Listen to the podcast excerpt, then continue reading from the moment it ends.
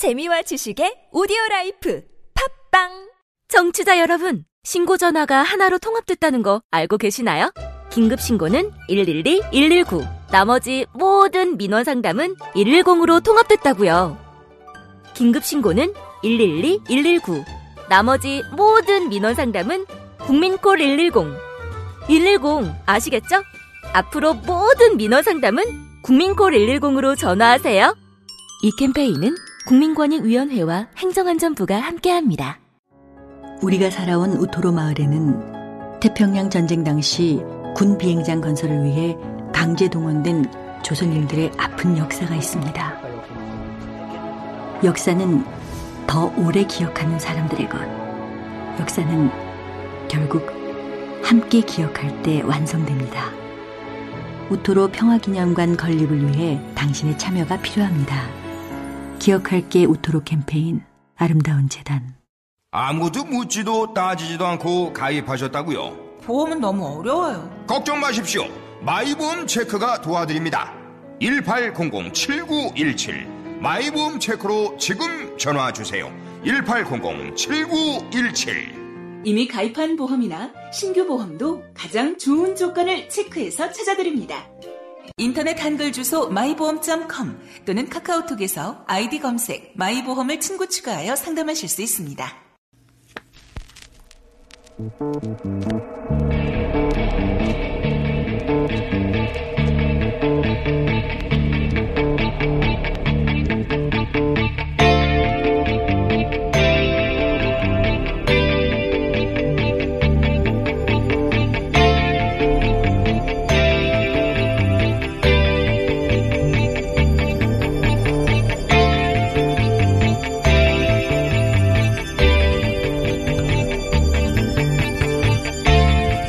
안녕하세요. 김호준입니다. 지난 8월 17일 법무부는 삼성물산과 제일모직의 합병에 우리 정부가 부당하게 개입해서 자신들이 손해를 입었다면서 우리 정부를 상대로 미국계 헤지펀드 엘리엇이 제기한 8천억대 ISD 소송에 대한 답변서를 공개했습니다.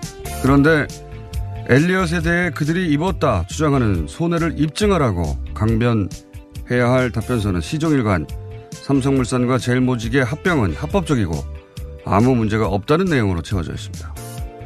국민연금이 합병 찬성을 한 것은 국민연금에 이익이 되니까 한 것이고 삼성이 청탁을 한 게 아니며 정부 그러니까 박근혜 정부의 개입도 없다. 바로 삼성의 논리죠.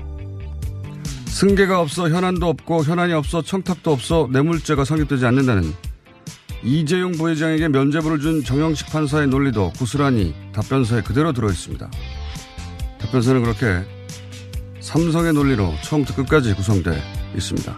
이렇게 되면 대법원에서 이재용 부회장에게 유죄의 취지로 파기환송하면 국가가 8천억을 세금으로 엘리엇에 지불해야 한다는 논리 구조가 만들어지는 것이며 동시에 삼성이 승계 현안을 해결하기 위해 최순실에게 말을 사주는 등 수백억을 박근혜 최순실에게 제공하고 국민연구로 뭐, 국민연구로 뭐 하여금 합병에 찬성토록 했다는 특검의 수사도 그리고 최순실의 국정농단이라는 탄핵의 근본 골격도 함께 흔들리게 되는 거죠. 지금 그런 일이 아무도 모르게 진행되고 있다. 삼성이 그러고 있다. 저는 그렇게 생각합니다. 김원준 생각이었습니다.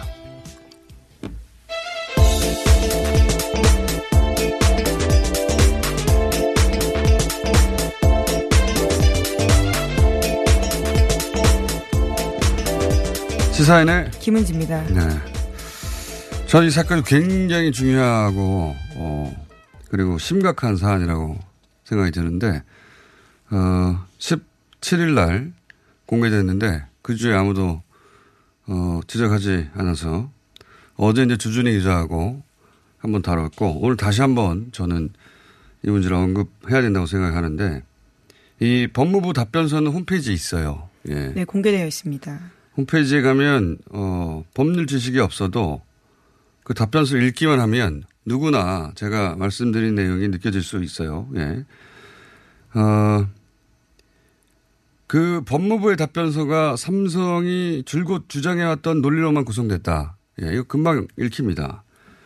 어, 이 답변서의 논리 구조대로 하면 이재용 부회장이 무죄가 되어야 하는 것은 물론이고, 예, 박근혜 탄핵 기본 골격, 골격도 같이 한 구석이 무너지는 거예요. 탄핵, 탄핵 결정문에 어, 이재용 부회장 국민연금권이 들어가 있는 건 아닌데, 왜냐하면 당시 수사가 끝나지도 않았고. 그랬죠. 예. 그런데 탄핵 결정의 핵심은 최순실 국정농단입니다. 예. 어, 이 국정농단의 이제 지금 되돌아보면 핵심 사건이 뭐냐. 결국은 삼성 승계 현안 관련해서 삼성이 최순실 씨에게 말을 사주고 몇백억 줬다. 이 주고받은 게 있다라는 건데요. 네. 그러면서 국민연금이 손해를 보면서까지 이 삼성물산 제일모직 합병에 찬성토록 어, 박 대통령이 영향력을 행사했고 어, 당시 무용표 어, 이사장이 그대로 실행했다. 이거 아닙니까? 예. 이게 가장 큰 사건이에요. 사실은. 주요 골격이고. 근데 이 핵심 사건에서 삼성이 무죄다라고 하는 답변서를 어떻게 탄핵 촛불로 탄생한 정부의 법무부 한 구석에서 만들고 앉아 있었냐 이겁니다. 그리고 정영식 판사가 승계, 승계가 없다. 승계는 현안이 없어서 현, 현, 현안이 없고 현안이 없으니까 청탁도 없고 청탁도 없으니까 자동적으로 뇌물도 없다. 네, 그런 논리로 무죄를 예, 줬었는데요. 희대의 면죄부 아닙니까? 예. 이 판결을 법무부가 어떻게 그대로 받아쓰고 있냐 이거죠. 답변서에.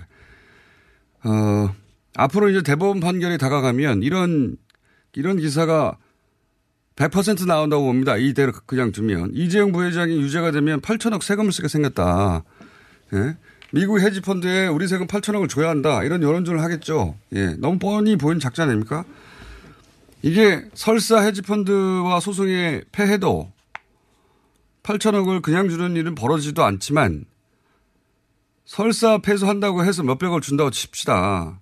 그러면 삼성이 국가에 손을 끼친 거 아닙니까? 그러면 삼성의 구상권 청구하면 되는 거예요. 법무부는 그런 기조와 논조화에서 답변서를 작성하면 되는 겁니다. 왜 법무부의 이름으로 삼성을 옹호합니까? 이 답변서 책임지는 법무부 과장이 이 소송이 벌어지기 직전에 특채가 됐어요.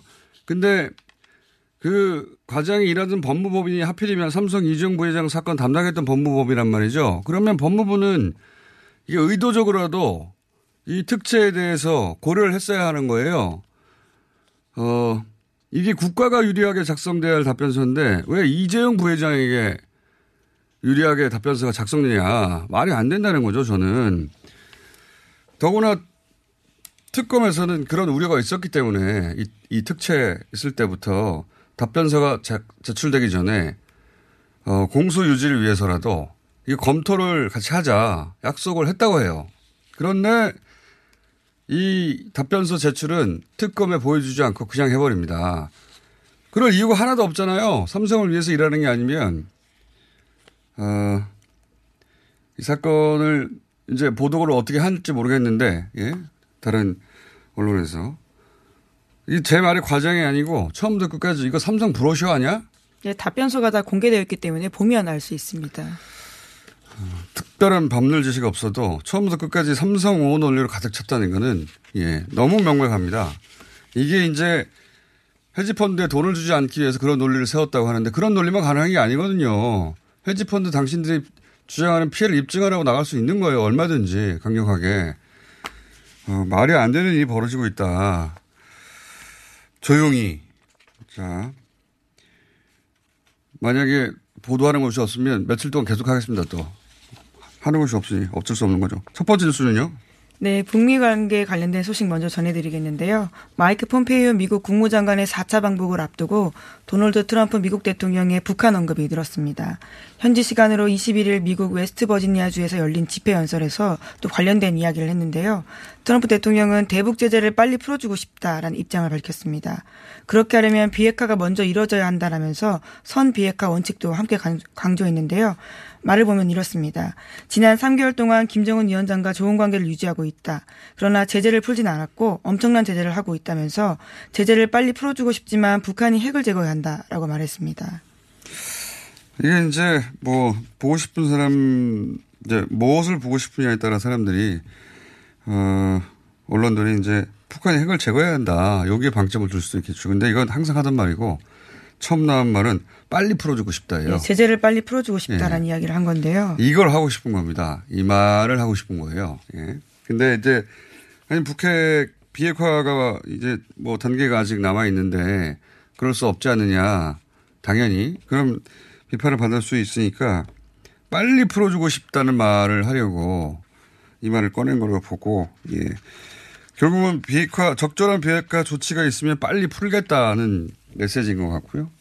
언제 폼페이 방문 때 비핵화 조치가 서로 상호 만족할 만하게 이루어지면 어, 비핵화 그 제재도 함께 일정 정도 풀리는 게 아니겠는가 그런 전망을 할 수 있는 상황인 것 같습니다. 예, 그 예. 이후에도 긍정적인 말들을 했거든요. 김정은 위원장과 케미스트리가 좋다. 무슨 일이 일어날지 누가 알겠냐라면서요. 내 말은 잘 될 수 있다는 것이다라는 이야기도 했습니다. 자, 어, 어쨌든 비핵화, 비핵화도 비핵화고 제재도 제재지만, 어, 결국은 트럼프 대통령이 이런 일을 할 수 있는 국내적 정치 상황, 미국 국내 정치적 상황도 돼야 하는 건데, 최근에 트럼프 대통령이 굉장히 코너에 몰리고 있습니다. 미국에서는. 네, 국내 예. 정치적으로 몰린 상황인데요. 어제 특히 관련된 속보들이 많이 떴습니다. 트럼프 대통령의 측근인 두 사람이 유죄를 받았기 때문인데 뮬러 특검의 기소가 유죄를 이끌어냈습니다. 로이터 러시아 게이트 관련된 혐의는 아니지만요. 트럼프 대통령에 대한 본격적인 수사로 이어질 수 있다라는 전망까지 나오고 있습니다. 트럼프 대통령 개인 변호사였던 마이클 코언이 지난 대선에서 트럼프 대통령 지시로 성관계 추문 관련한 입막음 돈을 지급했다라고 밝혔고요. 이것이 인정됐습니다. 어, 이 중요한 것이 이 코언이라는 변, 마이클 코언이라는 변호사가 원래 오랫동안 어, 트럼프 대통령의 어, 법률 해결사? 예, 최측근 노릇을 했습니다. 예, 영어로 픽서라고 하죠. 그 역할을 하던 사람인데 이 사람이 잡힌 거예요. 물론 러시아 때문에는 아닌데, 어, 그리고 같이 이제, 어, 문제가 된 이폴이 선대본부장이었거든요. 예, 거긴 또 금융사기 혐의 등으로 예, 유죄 둘다 판결을 돈으로, 받았습니다. 예, 돈, 돈 관련해가지고 입막음으로 돈을 줬다든가, 뭐 돈 문제로 걸렸는데 이 두 사람이 러시아 게이트로 가는 중요한 연결고리에 있단 말이죠. 예. 만약에 이 두 사람을 잡아가지고, 어, 유죄, 지금 사실 이미 plea bargaining을 해서 여기까지 간 거거든요. 일정 부분 진술을 한 것들이 그러, 있습니다. 그러니까요. 트럼프 대통령이라고 표현하지 않고 연방직 후보라고 표현했죠. 트럼프 대통령이죠. 예. 그 연방직 후보를 위해서 어 이제 입을 막았다 돈을 줘서 예, 피해가 갈 수 있는 상황이기 때문에 그것을 막기 위해서 했다라고 공개한 겁니다. 어 저는 이게 이제 북한도 미국 국내 정치적 상황을 뭐 주시해서 보고 있겠지만 트럼프 대통령하고 빨리 일을 진척시켜야 됩니다. 지금 뭐 미국 정치 특성상 워싱턴이 현직 미국 대통령을 탄핵까지 몰고 가지는 않겠지만 그건 그들의 자존심이니까. 근데 의회가 완전히 등을 돌릴 수 있거든요. 저는 어 트럼프 대통령 외에 트럼프 대통령처럼 북한과 딜을 할 사람도 없거든요. 없었잖아요. 지금 역사적으로 한 번도 없었어요. 네, 예. 그렇죠. 어, 북한도 물론 다각도로 고민하고 있겠지만 우리가 너무 빨리 비핵화를 했다가 얻는 게 없으면 어떡하냐. 근데 그거 제다가 어, 이 트럼프 대통령이 어, 국내 정치적으로 몰락하는 상황하고 네, 다시는 오지 않은 기회를 놓칠 수도 있는 상황이긴 합니다. 배팅해야 될 상황이라고 봅니다. 저는. 예, 물론 트럼프 대통령은 관련된 이슈에 대해서 여전히 자신과는 상관이 없다라는 입장을 밝히고 있습니다. 상관이 있지요. 근데 저희가 그렇게 주장을 하고 있습니다. 한반도 문제에 있어서는 트럼프 대통령을 어, 지지하고 있긴 합니다만 너무 명백한 거 아닙니까? 예, 연방직 후보 지시에 따라서 피해가 갈 수 있는 공개 정보를 막기 위해서 어, 돈을 걸, 돈을 줬다. 예. 연방직 후보가 누구예요? 트럼프 대통령인 거예요. 네, 그런데 방금 또 공개된 폭스 앤 프렌즈 프로그램 인터뷰 짧게 예고편 나왔었는데요. 관련해서 자기는 나중에 알았고 대선 캠프 돈 아니다라는 입장을 또 밝히고 있습니다. 자, 어쨌든 국내 정치적으로는 코너에 몰렸고. 예, 예. 대단히 코너에 몰렸고, 어, 뭐 하여튼 코너에 몰렸을 때 잘 빠져나오긴 합니다만 트럼프 대통령이 어, 언제까지 그럴 수 있는 건 아니거든요. 어, 선거 국면에 곧 들어가기 때문에 미국도 어, 북한도 현재 상황을 잘 파악해야 한다. 트럼프 대통령이 어쨌든 여전히 지지층에게는 지지층에게는 인기가 좋거든요. 여전히 80% 이상 인기를 누립니다. 네, 경제가 호황이기 때문에 예. 꽤 지지율이 나오고 있는 상황입니다. 트럼프 대통령이 뭘 잘해서 경제가 호황은 아닌 것 같은데 여하간 현재 상황에서 경제가 호황이기 때문에 미국 쪽은 지지율이 잘 나오고 있어요. 예. 이때 뭘 빨리 해야 된다 하는 생각을. 9월이 핵심입니다. 자, 그 다음은 또 뭐가 있습니까, 한수가? 네, 정부가 경련으로 발간하는 국방백서라는 게 있습니다. 여기에서 북한 정권과 북한군은 우리의 적이다라는 문구가 있는데요. 이것을 삭제할 방침이라고 알려졌습니다. 국방부는 어제 국방백서의 북한군 표현에 대해서는 충분한 검토를 거쳐서 12월 발간 시에 결정할 예정이다라고 밝혔습니다. 뭐 당연한 조치죠. 판문점 선언의 기본 정신이라는 게 한마디로 한반도에서 우리끼리 더 이상 이제 싸우지 말고 같이 번영하자 이거 아닙니까? 예. 네, 원래 95년도에 들어갔다가요. 2004년에 빠졌습니다. 그런데 또 2010년에 다시 들어갔거든요. 자, 뭐 보수 정권 시절에 들어가기도 하고 보수 정권에 빠지기도 했었어요. 근데 이제 어, 이 남북 대결이 그런 냉전적 체제가 어, 정권 유지에 도움이 된다고 생각하는 정권이 등장하면 이걸 다 집어넣고 그러는 거죠. 예. 어쨌든 뭐 빠지는 건 너무 당연한 것 같고요. 예. 다음 뉴스는요. 네, 양승태 대법원의 재판 거래 의혹 수사가 진행되면서 관련 혐의가 끝없이 나오고 있는데요. 여러 차례 전해드린 바가 있습니다. 양승태 대법원이 헌법재판소 평의 내용을 빼돌려서 전달받았다는 내용 이미 전해드린 바가 있는데 이는 공무상 비밀 누설 혐의에 해당합니다. 좀 더 구체적인 내용이 오늘 아침 한국일보에 나왔는데요. 양승태 대법원은 헌법재판소 파견 판사를 통해서 박근혜 전 대통령 탄핵 심판 당시에 헌법재판관들의 사적 발언까지도 발언까지도요 파악했다라고 합니다. 어, 뭐 하여튼 뭐 계속 나오고 있는데 저는 이제 이, 이 시절의 뉴스가 나오면서 어떤 기억이 떠오르냐면 어, 이정미 재판관, 예. 네, 대행을 맡았었습니다. 이정미 재판관이 어, 헌법재판 소장 대행이었죠 당시. 예. 네. 박한철 재판소장이 임기가 다해서. 네, 1월 예. 30일 날 나갔거든요. 그래서 3월 며칠이었죠? 3월 13일까지 임기였고요. 예, 임기가 예, 있었고. 선고는 10일이었습니다. 그러니까 결정이요. 임기 직전에 선거를 한 건데 당시 어, 박근혜 전 대통령 변호인단은 계속 그 노렸던 게 뭐냐면 선거 연기였어요. 네, 그랬죠. 시간을 계속 끈다고 그 당시에도 비판이 꽤 많았었는데요. 네, 어떻게든 선거를 지연시키고 시간을 벌고 어, 본인들이 생각하기에 유리한 재판관들이 더 투입되고 이런 상황을 만들기 위해서 끊임없이 노력했고 그래서 뭐 증인을 갑자기 뭐 30명, 40명 부르고 그랬죠. 예. 네, 그 부르지도 못할 증인들을 정말 많이 불렀었습니다. 그런 자- 재판 지연 작전을 펼치고 있었는데 가- 그 중간 2월 달인가 갑자기 양승태 대법원장이 등장합니다. 양승태 대법원장이 등장해가지고 어, 변론이 끝나면 이 탄핵 심판 선고 이전에 이정미 재판관 후임 지명 절차를 밟겠다. 이런 뜬금없는 얘기를 갑자기 합니다. 그러면 어, 이 지명 절차를 밟아서 지연될 수도 있는 거 아닙니까? 그래서 다들 난리가 났었어요. 한편은 네, 저희 그랬죠. 방송에서도 다뤘었어요. 예, 뉴스 공장에서도 어 이거 박 그리고 박근혜 변호인단은 당시 환호했었거든요. 예. 이렇게 되면 또 지연된다고. 어 그렇게 양승태 대법원장은 당시에 사실 노력했던 겁니다. 네, 그리고 내용을 다 파악하고 그런 이야기를 했다라는 정황들이요. 이번에 문건과 그리고 증언으로 나온 겁니다. 그렇죠. 이런 내부 사정들을 파악해 가면서 당시 양승태 대법원장은 여기 끼어든 겁니다. 끼어들어서 어, 박근혜 대통령 측에서 주장하는 혹은 뭐 노리는 지연을 돕기 위해서 노력했어요. 예, 노력했고 그래서 저는 이 대목을 지금 지금 다- 다시 뒤돌아봐야 된다는 생각을 합니다. 당시 왜 그랬는가? 굳이 그럴 필요 없었거든요. 예. 어, 그때 당시 박근혜 전 대통령 쪽과 양승태 사법부가 긴밀히 연락하고 탄핵을 지연시키려 한 건 아닌가? 예. 그 기억을 다시 되돌려서 이, 시- 이 지점에서 왜 이렇게 했는지 이번 수사 과정에서 들여다볼 필요가 있다고 저는 봅니다. 네, 네. 탄핵 심판에 누구 증인으로 세울지 그리고 증인 순서는 어떻게 될지까지도요. 아주 세세하게 보고받았다라고 합니다. 자, 어, 시간이 한 1, 2분 남았네요. 뉴스도 한두 개 남았습니까? 네.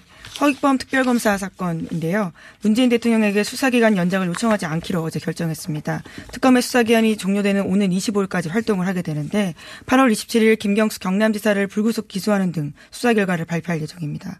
이로써 이번 특검은 수사기한 연장을 스스로 포기하는 첫 번째 특검이 됐습니다. 그저께인가요? SBS에서 어, 드루킹이 김경수 지사에게 줬다는 100만 원 거짓말이라는 거 특검이 처음부터 알고 있었다. 네, 그런 보도가 나온 바가 보도가 있는데요. 있었죠. 제가 지난주부터 줄기차게 얘기했지 않습니까? 예. 100만 원 거짓말이라는 거 특검이 알고 있었다고. 특검 시작할 때부터 알고 있었던 거예요. 왜냐하면 경찰 수사 때 밝혀진 거거든요. 경찰 수사를 이어받았기 때문에 경찰 수사에서 이미 녹취가 확보됐다고 해요. 메신저 내용도 있고요. 예. 메신저의 내용만 있는 줄 알았더니 당시에 자기들끼리 주고받은 전화 통화 내용. 그러니까. 작당을 하는. 예. 100만 원 우리가 받은 걸로 하자. 매달. 그것도. 처음부터 드루킹 쪽이 김경수 지사를 모함하기 위해서 이렇게 거짓말을 하고 있다는 그런 녹취까지 확보하고 있었던 겁니다. 어, 그런데도 언론이 그 이후 석 달 동안 100만 원 받은 걸로 계속 보도할 때 특검은 그냥 동, 둔 거거든요. 다 알고 있으면서. 어, 그러니까 김 지사에게만 불리한 허위 사실. 그게 거짓말인지 아는데도 허위사실인지 뻔히 알면서도 계속 유통되도록 만들어서 김 지사에게 불리한 여론을 형성하려고 한 거죠. 예. 엄청나게 정치적인 거죠. 이건 특검이 할 일 아닌데 처음부터 편파적이었던 거고. 그러니까 특검은 처음부터 이건 드루킹 측의 거짓말로 구성된 사건이라는 걸 알고 있었던 겁니다. 건이 안 된다는 것도 알고 있었다는 거예요. 그러다가 결국 실패한 거죠. 어, 특검을 특검하라는 게 레토릭이 아니라 이거 특검이 왜 이렇게 했어야 한, 했는지 특검이 특별히 김경수 지사를 구속시키고 이렇게 죄를 만든다고 특검 자신들이 얻는 이익이 있어 이럴 거 아닙니까? 왜 이러느냐 이거죠. 예. 전 특검 시간이 좀 지나면 예, 특검을 대상으로 특검해야 할 일이 올 수도 있다고 좀 봅니다. 예. 이상한 사건이에요. 엄청나게. 시간이 다 됐군요. 오늘 여기까지 하겠습니다. 시사인의 김은지였습니다. 감사합니다.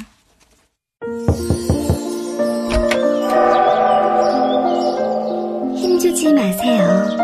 대장이 양보하세요. 엉짱해진 눈에 있는 그 부드러운 미궁 대장사랑. 아무도 몰랐어요. 제가 벌써 사고 나온 걸. 앉자마자 밀려오는 배출의 카타르시스. 빅동의 추억. 미궁 대장사랑. 요즘 번역 어디다 맡겠지? 번역 협동조합이 있잖아. 그럼 통역은? 번역 협동조합이 있잖아. 눈에 확 들어오는 번역, 귀에 쏙 들어오는 통역. 번역과 통역은 번역 협동조합에 맡겨주세요. 세상 모든 사람과 소통하다. 서울시 사회적 경제 우수기업 번역 협동조합. 문의 02388-0003. 이거 차량용 핸드폰 거치대야? 응, 조인트라고 투임에서 새로 나왔는데 얼마나 편한지 몰라. 동생은 인터넷 강의 볼 때 태블릿 거치대로 쓰고 우리 엄마는 요리할 때 레시피 보는 용도로 쓰기도 해. 조인트라고? 응, 우리 아빠는 골프 스윙 연습할 때도 셀카 거치대로 쓰시던걸? 그러면 나도 헬스 할 때 셀카 거치대로 쓸 수 있겠네. one, two, three 할 때 two, 힘 세다 할 때 힘, 투, 힘. 네이버에 투 힘을 검색해보세요. 여보, 아버님 때문에 걱정이야. 통 음식을 못 드시네. 걱정하지 마세요. 화이트 이치과에 가서 임플란트 하시면 되죠. 만 65세 이상 어르신은 본인 부담금이 최대 30%까지 내려갔어요. 게다가 평일 매일 야간 진료한대요. 그래? 그럼 화이트 이치과에서 장모님까지 임플란트 해드려야겠네. 부산 경남 5개 지점 착한 치과 브랜드 화이트 이치과 문의는 1544-2944 네이버에 화이트 이치과를 검색하세요.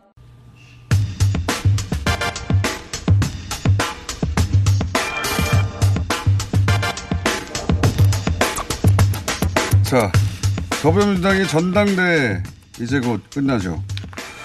어, 원래 오늘 시간은 김진표 후보 모시려고 한 시간인데, 김진표 후보 아무래도 끝까지 안 오실 것 같아서 이분을 모셨습니다. 여, 민주당 역사에서 어, 임기를 다 채운 정 대표는 단 한 명도 여태까지는 없었는데 이제 곧 어, 그런 분이 한 분 탄생합니다. 예. 이번 민주당 전당대회가 토요일에 끝나면 민주당 역사상 최초 임기를 다 채운 당대표로 탄생하게 될 추미애 대표님 스튜디오 나오셨습니다. 안녕하십니까. 안녕하세요. 네. 거창하게 제가 소개드렸는데 사실이죠 이거? 네. 그러니까요 정당 정당에서 당 대표가 임기 2년을 채우기가 그렇게 어려워요. 당 대표 그 비서실의 친구가 대표를 수행하던 친구가 있는데요. 하는 얘기가 자기가 2007년 이후에 14분의 대표를 모셨는데 예. 따지니까 어, 평균 6개월. 그렇죠. 네. 네. 안철수 전 대표도 예, 임기를 네. 다못 채웠고 문재인 대통령도 대표 시절 임기를 다 못 채웠어요. 네. 예. 김종인 비대위원장한테 는 밭을 넘겨줬죠. 네, 예. 네. 그런데 지금 임기가 종료 며칠 남으셨죠? 토요일 전당대회를 끝납니까? 하니까 네. 그때 선출되자마자 끝나는 끝나는 겁니까? 예. 자 그러면 3일 후면 예. 3일 후면 역사상 최초의 임기를 다 채운 당 대표 어, 미리 축하드리고요. 고맙습니다. 예. 어떠십니까 소회가? 어, 되돌아 생각하면 뭐 하루하루가 힘든 날이었지만, 아, 그러나 그 촛불 든 국민들이 너무나 의롭고 아름답잖아요. 세상에 그런 국민이 어디 있겠습니까? 아, 그런 국민과 함께 헤쳐나왔다는 것. 또 오로지 국민의 뜻을 받들어 왔다는 것. 또 그 길이 결국 승리의 길이었다라는 것. 또 그 속에서 국민의 뜻을 받들기 위해서 당이 일치 단결해서 한 몸 하나가 됐다는 것. 아, 그리고 정의를 세우는 과정이었다는 것. 이런 것들이 참 아, 보람되죠. 되돌아보면 네. 어 이제 당 대표들이 자리를 끝까지 못 지킨 이유가 네. 정치 일정에 따라서 유- 어, 유리하고 불리한 국민들이 붙이기 마- 마련이고 네. 불리한 국면을 타고 넘지 못해가지고 대부분 좌절하게 되는데 네.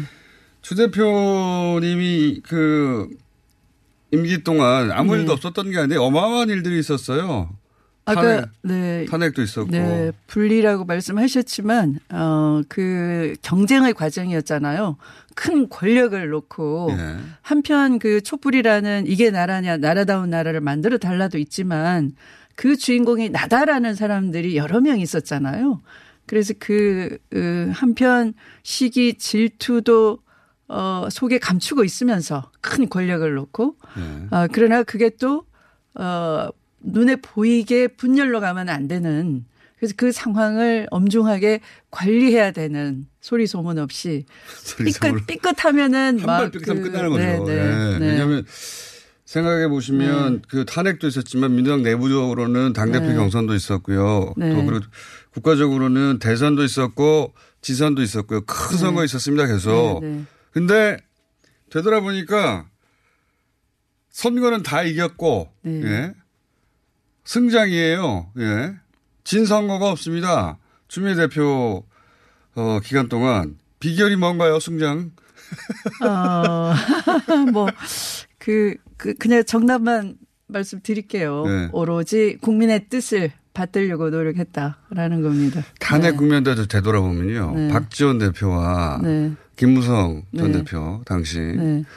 내노라 하는 정치판의 브레인들이죠. 좋은 의미든 네, 나쁜 네, 의미든 네. 그분들하고 머리싸움 한참 하셨잖아요.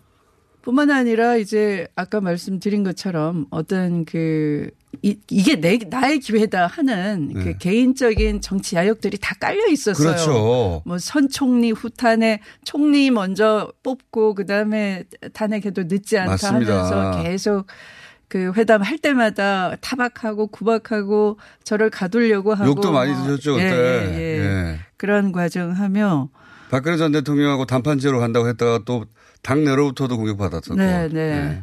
그런데 이제 그런 것들이 어, 사실은 그 상황에 대해서 국민을 지키기 위한 거였거든요. 말씀을 하셨지만, 어, 사실 지금 복귀를 해보면 그 일주일 간격이거든요. 네. 그러니까 박근혜 대통령을 만나야 되겠다. 한편 그 2차, 3차 촛불 집회에 그 엄청난 국민을 보고 어, 국민은 아무런 수단이 없어요. 자기를 지킬 수 있는. 그리고 정치권도 분열이 돼 있어요. 한, 한 마음이 아니었어요. 맞습니다. 네. 예. 어, 그리고 퇴진 결의를 아직 하기 전이에요. 어, 그리고 광장과 그 국회는 역할이 다르다. 이런 말도 있었고. 맞습니다. 네. 이선 후퇴 정도에서 만족해야 네, 된다 네, 이런 얘기도 네. 있었고요. 네. 그래, 그런데, 에, 그 불안해할 수 있는 불안할 수밖에 없는 그 국민을 지켜야 되는 건 어차피 야당의 대표의 메시지로 예. 어, 이 국면을 이렇게 이 뜻이 무엇이다라고 정리하고 그걸 돌파를 해내야 되는 야당 대표 역할이 있었고요. 그 다음에 이제 그 한 일주일 지나서 보니까 실제, 어, 계엄령에 대한 움직임 이런 것들이 감지가 돼서 그 일주일 사이에요. 그, 그 다음 촛불 집회 전에는 네. 굉장히 더 위험해지겠다 해서 그걸 막아내는 그, 그 일주일 사이가 정말 피마르는 일주일이죠. 기무사 네. 계엄령 얘기하셨으니까 네. 그때 이제 사람들이 굉장히 뜨악했어요. 네. 계엄령? 이런 얘기 이렇게 네. 뭐 종편이나 보수 매체에서는 뭐 근거도 없이 허위 사실 얘기한다고 공격도 많이 했고 그리고 뭐 그 촛불을 들고 나왔던 분들 중에는 그럴 수 있을지도 몰라는 불안감도 가졌고 네. 하지만 대다수는 아 설마 이렇게 했거든요. 네. 근데 그 지금 되돌아보면 그때 그 얘기 안 했으면 큰일 날 뻔했어요. 큰일 났죠. 어, 어떻게 알고 그 얘기 하신 거예요? 그때. 우선 그 상황이 비상하니까 네. 아, 그 비상한 상황을 미리 경고하고 관리해야 되는 저의 그 역할, 예. 아, 야당 야당의 당수로서의 역할.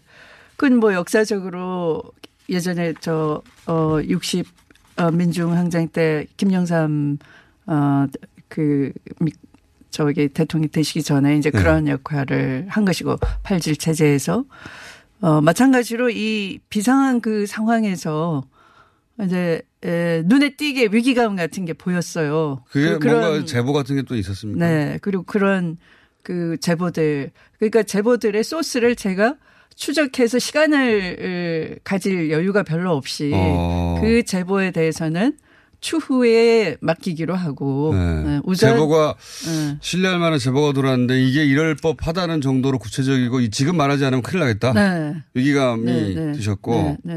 그래서 지금처럼 문건 다 가져와봐. 네. 그때는 문건 나올 리가 없죠. 나올 리도 없고 네. 그러니까 그게 중요한 게 아니고 이제 눈앞에 전개되는 이 현실 아마 그 3차 촛불 집회 이후일 거예요. 네. 그리고 자 저는 그 촛불 집회 그 다음 날 이제 이 수많은 그 국민들의 이 함성과 어, 박근혜 대통령이 판단하고 있는 상황의 인식에 큰 갭이 있다고 느끼고 네. 이, 이 갭이 너무 크기 때문에 국민들이 잘못하면 굉장히 불행한 사태마저도 박 대통령을 스승치 않을 성격일 수 있다. 라, 라고 생각이 돼서 이제 영수회담 제의한 건데 그게 안 돼서 아, 그러니까 네. 영수회담 제의할 때 이미 그런 얘기는 들으셨고 안 돼서 그리 제가 이제 그걸 에, 말해야 되겠다. 어, 공개적으로. 일단 당론을 당론이 뭐 어, 거국 내각도 있고 뭐 여러 당론도 다양한 달래졌죠, 어, 그때. 네, 그래 그래서 그러면 퇴진 당론을 정하자라고 이제 네. 당을 하나의 뜻으로 그 의총에서 결속을 시켜놓고 당론을 정할 때도 네. 감론을박이 있었었죠. 그때 네, 보도를 네. 되돌아보면 네. 지금이야 다들 탄핵에 다 찬성한 것처럼 말하지만 네, 네. 아니었어요. 네. 당신은 네. 당신은 민주당 내에서조차 네. 어, 탄핵으로 바로 가는 게 아니라 네. 여러 가지 의견이 분분했습니다. 네, 네, 네. 그걸 마지막 의총 때 그 탄핵으로 가야 된다고 네. 대표님하고 다른 한 분이 있었는데 저랑 손혜원 의원 뭐 박주민 이렇게 아 맞습니다. 네. 손혜원도 네네 네. 네. 그- 그렇게 해서 당론이 그때 굳어지게 된 것이고. 네. 예. 그리고 그러니까 이 계엄령 이야기는 그 전에 좀 들으셨고. 그 전이라기보다 그게 맞물려 있어요. 맞물려 그 아, 시점에. 네, 네, 네. 근데 어느 그- 순간 이거 얘기 안 하면 큰일 나겠다 판단하신 거고. 그리고 어 그렇죠. 그리고 이제 그때 어 총리로 갈 만한 그런 소문이 나 있는 분들이 네. 굉장히 저를 예의주시하고 있는 그런 상황. 총리로 갈 만한 소문이 나 있는 분들이 네. 직접적으로 공개적으로 바뀐 분은 김병준 지금 비대위원장이고 다른 분들도 다른 분들도 다른 분들도 있었죠. 뭐 예. 외국을 나가시기로 돼 있었는데 다시 비행기를 돌려 비행기를 타시지 않고 다시 김종은, 어, 김종인. 저 의총에서 시종일관 저를 네. 이렇게 이렇게 이렇게 레이저로 보듯이 계속 지속적으로 보면 얼굴이 징징징징 하죠 하죠. 아 저를 보고 있구나 이렇게. 김종은 전 비대위원장에 대해서도 그런 이야기가 있었죠. 네. 예. 본인도 그런 뜻이 있었던 것으로 저는 전해 들었는데. 모르겠습니다만 하여튼 그때 에, 외국을 가시기로 돼 있었는데 안 가시고 의총장이 계셨어요. 네. 분명히.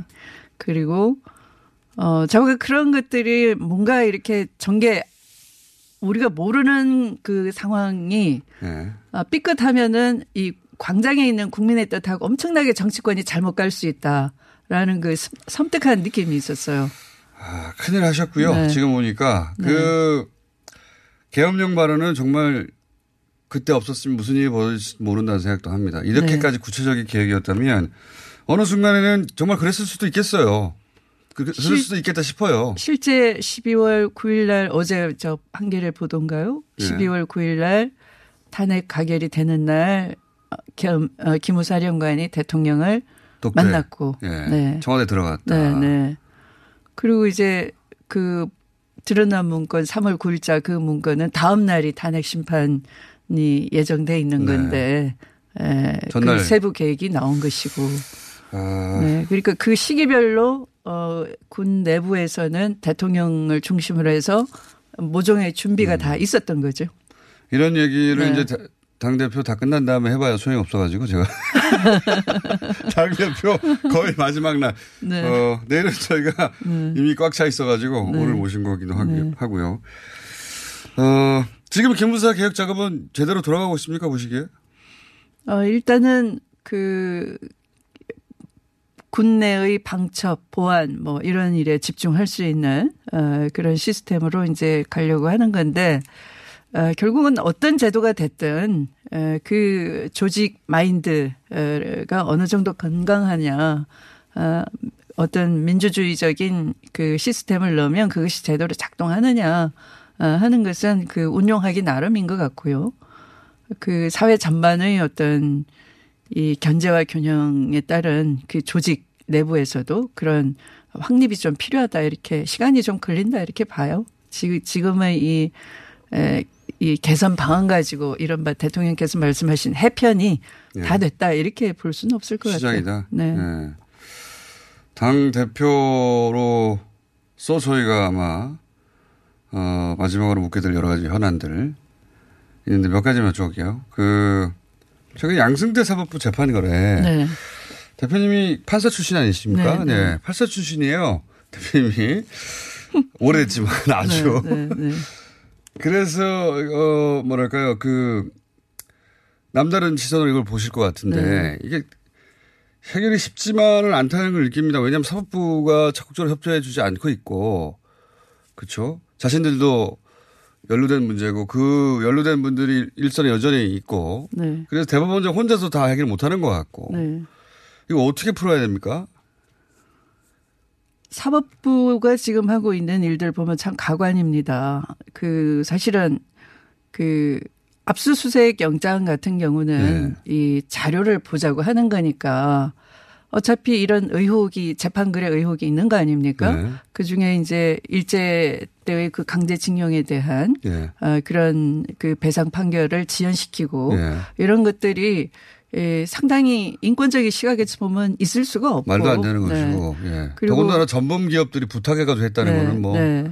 그리고 우선 사법부라는 게 국정원하고 다르잖아요. 근데 네. 했던 짓은 꼭 국정원 같아요. 맞습니다. 어, 대법원장하고 행정처장, 차장이 다 라인업이 돼가지고 어, 청와대와 같이 만나서 재판 일정까지 에, 무슨 박근혜 대통령의 외교 일정하고 같이 상의를 하고 이런 네. 것들이 그 국정원하고 비슷한 이 정권의 하수인 같단 말이에요. 네. 그러니까 우리 헌법은 어, 사법이라는 것이 하나의 상권 분립의 가장 큰 상징 아닙니까? 어떻게 네. 보면 입법 권력보다 더 상징이 사법 권력인데 네.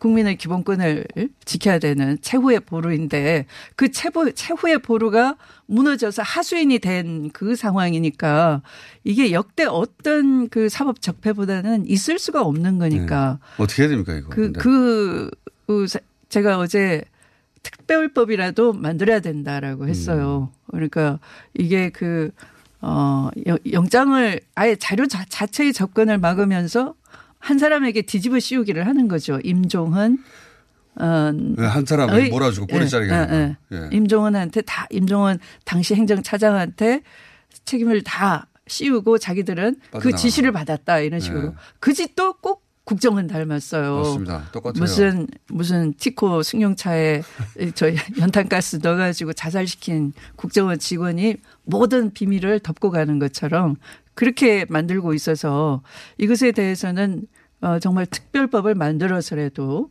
그 저 행정처에 있는 자료들을 예, 볼수 있게끔 음. 한다든지 어, 또 지금 차제에 이런 식으로 영장 기각에 대한 남용 남용을 한다 그러면 어, 뭐 영장 전담 판사 제도 자체를 대수술을 한다든지 음. 뭐 이런 이런 생각을 갖고 있어요. 기- 그 지금 사법부가 당연히 가지고 있다고 생각하는 권한 자체를 흔들어 버려야 된다. 지금 이 정도로 나오면 어 국정원 때 셀프 개혁 한다는 식하고 비슷한 것 같아요. 근데 그보다 더하죠. 더하죠. 여기는 마지막 네.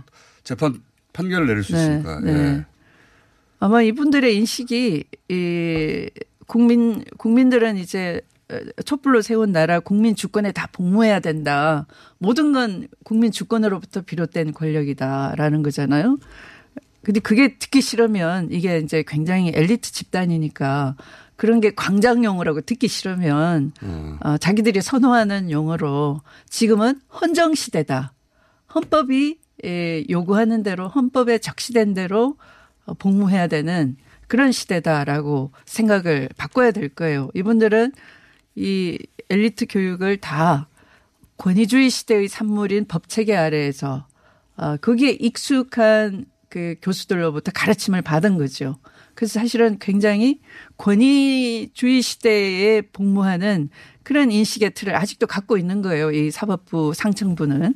그래서 법원 행정처에 자료를 뒤지겠다 하는 것을 어, 생리적으로 거부하는 거죠. 음, 감히. 감히. 네. 네. 그 지금은 헌정 시대다라는 것을 그분들에게 들려주고 싶어요. 드루킹 드루킹 특검 어떻게 보십니까?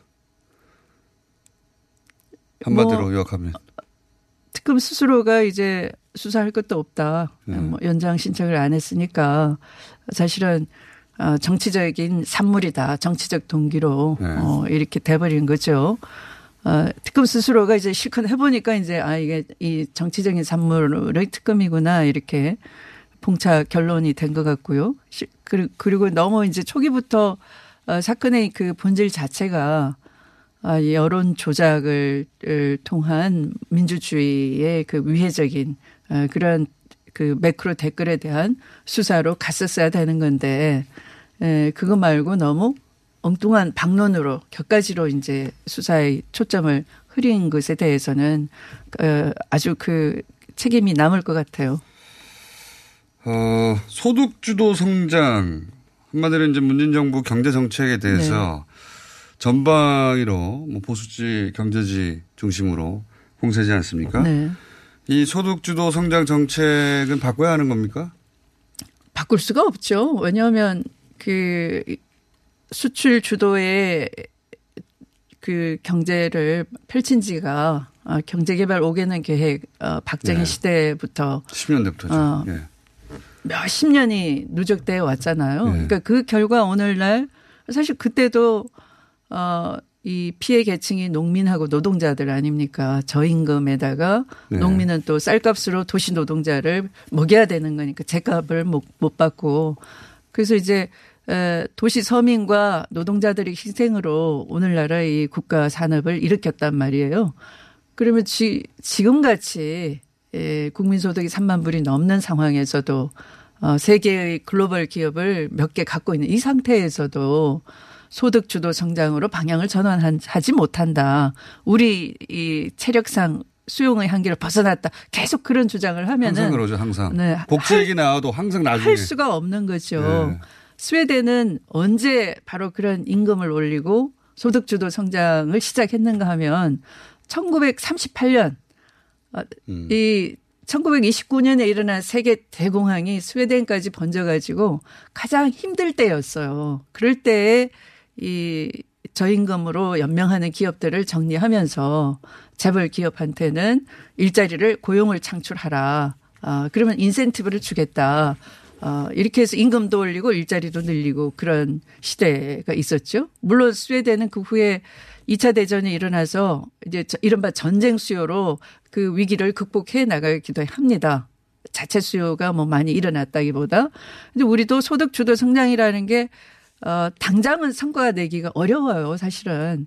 긴 그런 시간이 필요한 거죠. 그래서 대통령은 한반도 신경제 지도라고 해서 제가 이름을 다시 붙이겠습니다. 이 한반도 신경제 지도에는 소득 주도 성장으로 가야 된다는 해법이 있는데요. 그 키워드가 바로 평화 수요이고 통일 수요인 거예요. 한반도에 평화가 정착되면 거기에 어, 해외 투자자들이 붙고 가세를 하고 직간접 투자를 하고 그런 분위기가 만들어지는 거죠. 그다음에 그 평화로 가서 통일 분위기가 만들어지면 또 그에 따른 수요가 또 생기는 거죠. 우리도 수요가 생길 구멍이 있는 거죠. 그러면 그때를 대비해서 우리는 소득 주도 성장을 지금 좀 힘들고 피곤하지만 이른바 좋은 약을 먹어도 명현 반응이 있어서 이런저런 뭐 얘기가 있는 거지만 그러나 인내하고 가면 우리에게도 평화 수요와 통일 수요라는 큰 수요가 전개될 수 있고 이 소득 주도 성장으로 어 정말 국민이 삶이 나아지는 세상이 열릴 수 있다 이렇게 확신합니다. 하고 싶은 얘기가 너무 많으셨네요. 네. 질문 몇 개 안 했는데 시간이 벌써 1분 네. 30초밖에 안 남았어요. 한 가지만 네. 여쭤보고 네. 전당대회가 끝내서 끝나서 대표가 아닌 상태에서 한 번 더 모시겠습니다. 네. 예. 네. 전당대회 이제 1분 30초밖에 안 남았으니까 이제 곧 마무리 되는데 네. 어, 지난 대선 이전 다 승리한 당대표 이 시기에 네. 차기 당대표는 어떤 자질이 요구됩니까? 제가 했던 것처럼 1분밖에 안 남았습니다. 당을 통합시켜 낼 수 있고요. 어, 또, 어, 지금은 당의 역할, 아까 소득주도 성장 흔들리고 있어요. 네. 공무원들 회의감이 일고 있어요. 그럴 때 이걸 확신을 가지고 잡고 끌고 네. 갈수 있는 그런 강한 리더십이 아, 필요하다는 거죠. 관료를 잡을 수 있어야 한다. 관료를 한편 타이르기도 하고 풀어줄 때는 풀어주고 뭐 이런 어, 완급을 조절하면서 음. 확신을 심어줄 수 있는 그런 리더십이 필요하다는 거죠. 네. 당내적으로는요. 당내적으로는 통합이고, 네. 네. 청와대하고는요. 어, 청와대는 수시로 만날 수 있어야 돼요. 네. 그래 어떤 의전이나 뭐 이런 어, 또는 뭐, 그 외부적인 그런 시선 이런 문제가 아니라 긴밀하게 언제든지 소통될 수 있는 그런 그 리더십을 가져야 돼요. 뭐 얘기 서론 네. 했는데 벌써 시간이 다 끝났어요. 네. 제가 백서 가지고 오셨는데 네. 백서를 다 만드셨네요. 최초입니다. 이거 읽어보고 네. 당대표 선거 끝난 다음에 한 번더 네. 나오시죠. 좀 길게. 네. 오늘은 살짝 맛만 보여드렸습니다. 추미애 대표였습니다. 네.